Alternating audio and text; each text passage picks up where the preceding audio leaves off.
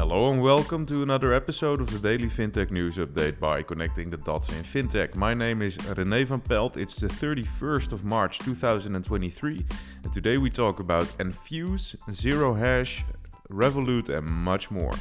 But before we start, Today's episode was brought to you by ZotaPay. ZotaPay is a payment service provider that connects global businesses with emerging markets through their unique payments technology, the Metagate, enabling a seamless local consumer experience for global brands in any currency. Learn more about ZotaPay on their website, zotapay.com. That's Z O T A P A Y.com, zotapay.com. And let's go on to the episode. And we start with Revolut because Revolut reportedly hired lawyers to challenge the audit report by BDO. The Financial Times reported that Revolut had issued a public statement and hired lawyers to prove the misreporting of the audit opinion by BDO. The company argued that the $769 million in revenue have been independently verified and were not in question. The Financial Times also said it received two letters from Revolut's lawyers, Schillings, which requested a change in a report about the audit. The letters reportedly made claims similar to those in the public statement, including that the annual report confirmed that the overall revenue generated by Revolut was correct. And we go on to Toqio, because fintech software as a service provider, Toqio has announced a new chairman for its board of directors. Gabriel de Montessus, Group President of WorldPay Global Enterprise, will be leading the board to ensure Toqio stays on track in its mission to become the platform of choice for building fintech solutions. Montessus will draw upon his strong background in the payments industry to help Toqio develop a winning strategy. He will be a key player in fostering operational and organizational effectiveness, as acting as a business partner to the CEO and advising on senior management execution on focus areas over the next 36 months, including international expansion, revenue growth, governance, and others. And on to India because Walmart backed PhonePe has reportedly called off its deal to acquire buy now pay later platform ZestMoney over concerns related to due diligence. The acquisition deal was pegged at 200 million to 300 million dollars. The move was seen as a major blow to the buy now pay later platform, which is backed by Goldman Sachs and PayU among others.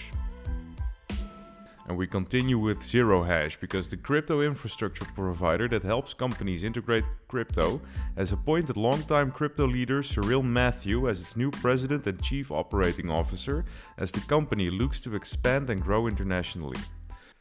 Cyril has led teams in business development at Coinbase, Uber, and Meta platforms, formerly Facebook. Most recently, he was the global head of business development and partnerships at payments processor Stripe.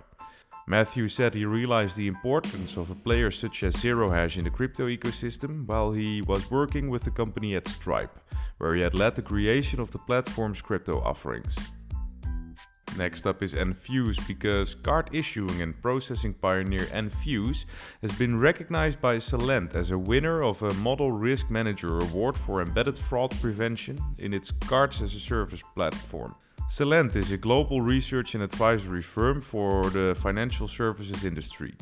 Celent's annual Model Risk Manager Award recognizes the best practices of technology usage in different areas critical to success in risk management.